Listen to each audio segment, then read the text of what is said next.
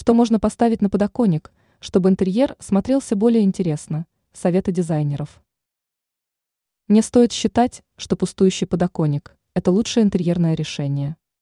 Напротив, правильное наполнение сможет сделать квартиру более привлекательной и уютной. Что можно расположить на подоконнике? Принадлежности кошки. Если у вас есть любимая кошка, то ей наверняка понравится идея проводить время на подоконнике. Помните о том, что питомцам нравится быть повыше.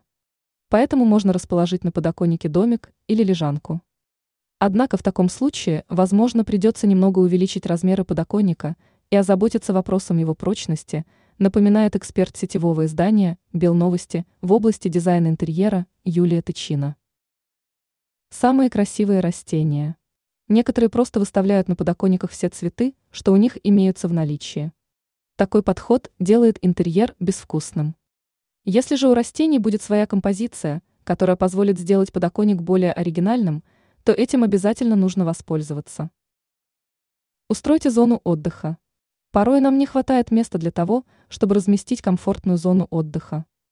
Если вы любите уединение, то вполне можно организовать отличное пространство для релакса. Снова рекомендуется заказывать подоконник чуть шире, чтобы поверхность была достаточной для размещения. После кладем подушки, плед и уютное место для чтения будет готово.